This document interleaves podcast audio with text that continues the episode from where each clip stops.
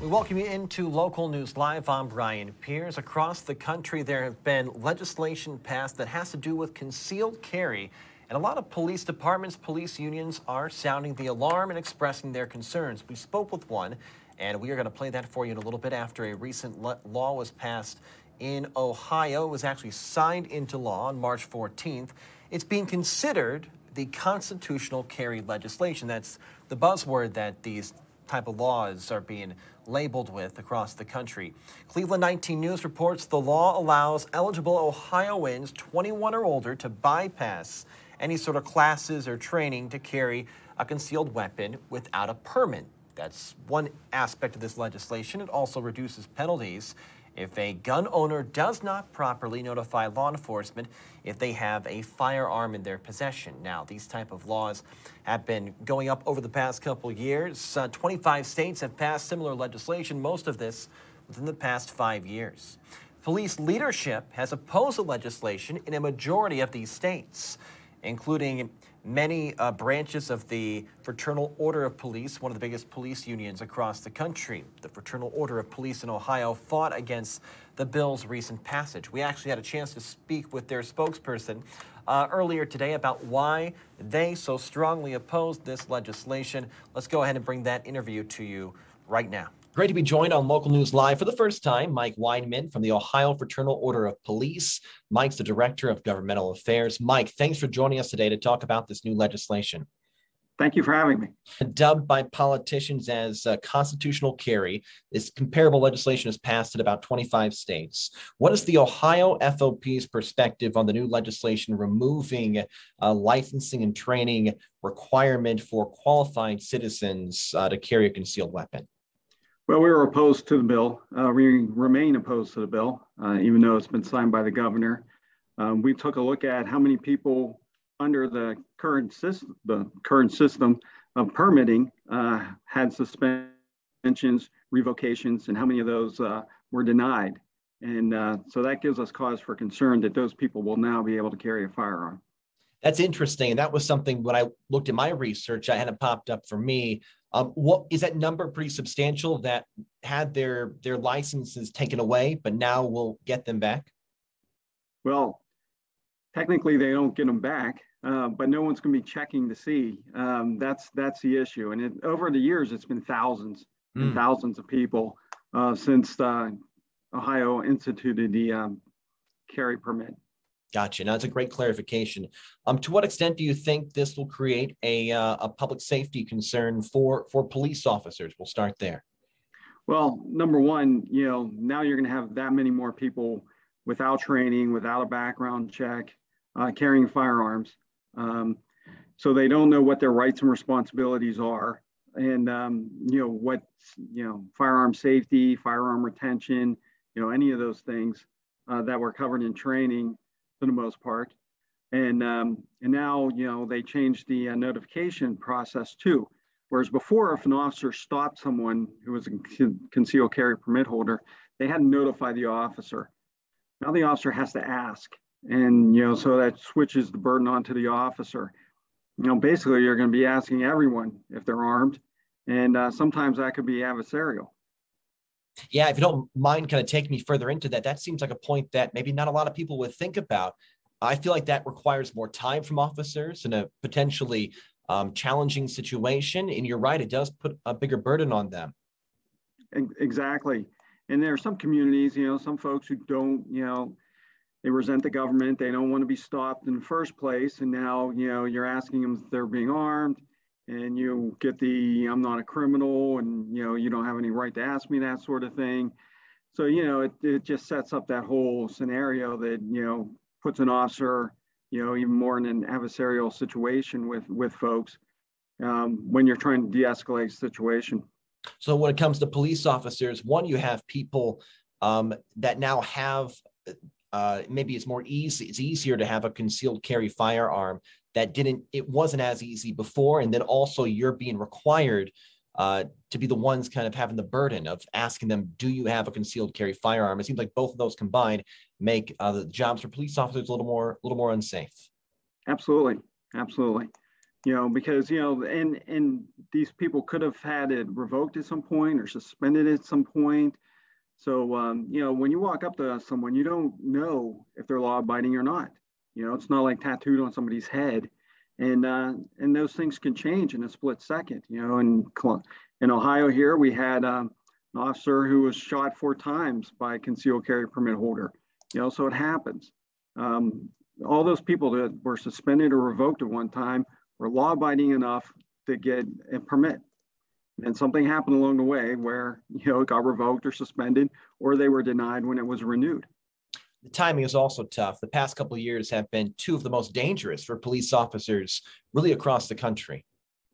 Oh, absolutely. Uh, ambush attacks up 126%. Wow. Know, year after year, uh, you see more uh, officers dying by gunshot uh, than anything else. It used to be car accidents. Uh, that's it's almost double car accidents now. We've gone over how it makes it more challenging for officers, more dangerous for police potentially. How about for just the general public? Well, the general public at least had the assurance that if somebody was, you know, carrying concealed weapon, that they had the permit, that there was some sort of vetting process. Now they're not going to know. You know, these business owners that in the past may have allowed concealed carry permit holders to carry into their establishments, they may have to reconsider that. You hmm. know, what do they do now? Um, and do families want to be sitting next to someone in a restaurant that could be armed?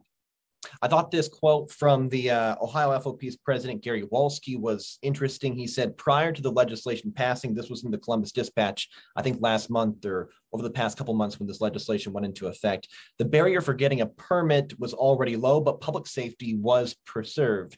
Can you kind of explain what uh, the president of the Ohio FOP was saying there? Yeah, so in the past, you know, before this bill, you at least had the eight hours of training and you had to have background check um, so there was some sh- sort of assurance there. Um, eight hours of training, only two hours on the range wasn't that great, but at least we had something in place, uh, something where you know these folks were held accountable if something did happen. You know, the sheriff could take an action against that permit, um, and now that's gone. Mm. Outside of the reducing the need for training, is there any other aspect about this legislation that may be concerning to the Ohio FOP? Well, those are the big key, you know, I mean, and that is the brunt of the this bill is that the loss of the background check and the training and, and you know, the this notification process, it's completely changed after 20 some odd years. Um, so it's unfortunate to see this happen. And, know, we are going to see more gun violence as a result of this. It'll be hard to quantify, you know, but it's going to happen. Uh, and we're already facing, you know, record homicide numbers over the last couple of years. Um, you know, we've, we've seen these road rage incidents where, you know, just a minor infraction will set somebody off. And now, you know, they're going to be able to carry a gun in a car, you know, uh, without this permit. And that's, uh, that's disappointing speaking of you know dri- being in cars driving from state to state the only other potential concern that i saw just kind of reading different quotes from uh, law enforcement across the country was this idea of not every state has the same laws. So potentially when one, one driver with concealed carry goes from one state to the other it's going to be tough even for them because the laws change and they don't know um, maybe they don't need these regulate uh, these requirements in one state but they do in others and that could lead to some issues as well Oh yeah, absolutely. And and as you see how many states are already having this, um, the only reason to get a concealed carry permit now in the state of Ohio was if you would to travel to another state. Mm. Um, but now, if another state doesn't have that requirement, just like Ohio, the Ohio law doesn't say this is only for Ohioans to carry um, concealed without a permit. It allows anyone to do it that hasn't, you know, violated federal law or state law that would otherwise disqualify them and that's an issue too. You know, when you when you go from state to state, um, the disqualifications. Like, how's a police officer in Parma going to know that someone in Illinois was adjudicated a mental health risk and is carrying a gun? He's not going to have access to that information. Yeah. Um, so you know, the information out there is just as good as what they put in the database. If it's not going in the databases, you're not going to know. I wanted to briefly ask about kind of the political side of this. And of course, it wasn't uniform here, but it seemed like Republicans had a, a good amount of support from Ohio um, lawmakers during the, the past election cycle, President Trump did receive an endorsement from the national FOP. Um, to what extent do you is that concerning that it was voted along party lines that Republicans supported this legislation in Ohio? And to what extent do you think that could potentially impact the support some police unions give Republican lawmakers in the future within your state? Yeah, you know that that that is a tough question because yeah. there's so many issues that the FOP um, takes into account whenever we do endorsements. But it's definitely going to be a factor. Um, you know, when you're putting our safety at risk, uh, that's going to be a factor when we take a look at our endorsements and our political contributions. Mike, I had one more question for you before we kind of wrap this up. Um, and, and, I know um, each FOP, each Fraternal Order of Police has their, their own projects and their own work in each state. Um, in terms of just broadly speaking, have you had a chance to talk with other law enforcement, maybe not just in Ohio, but in other states, um, regardless of what union or who they work for, about this kind of legislation? We haven't talked to any other unions um, across the state or in other states. We have spoken to the um, Chiefs Association, Ohio Association Chiefs of Police, and they're equally disappointed. You know, they were uh, opponents of this bill as well. And it's something that they're looking at too, is, you know, there's support that we're supposed to be getting from folks that say they back the blue, yeah. but then they don't back the blue on issues like this when it comes to officer safety. Mike, anything else you'd like to add about this topic? Now, you know, one of the things that they like to argue about was, you know, the constitutionality of this. You know, that's why one of the things they call it constitutional carry. I call it permitless carry.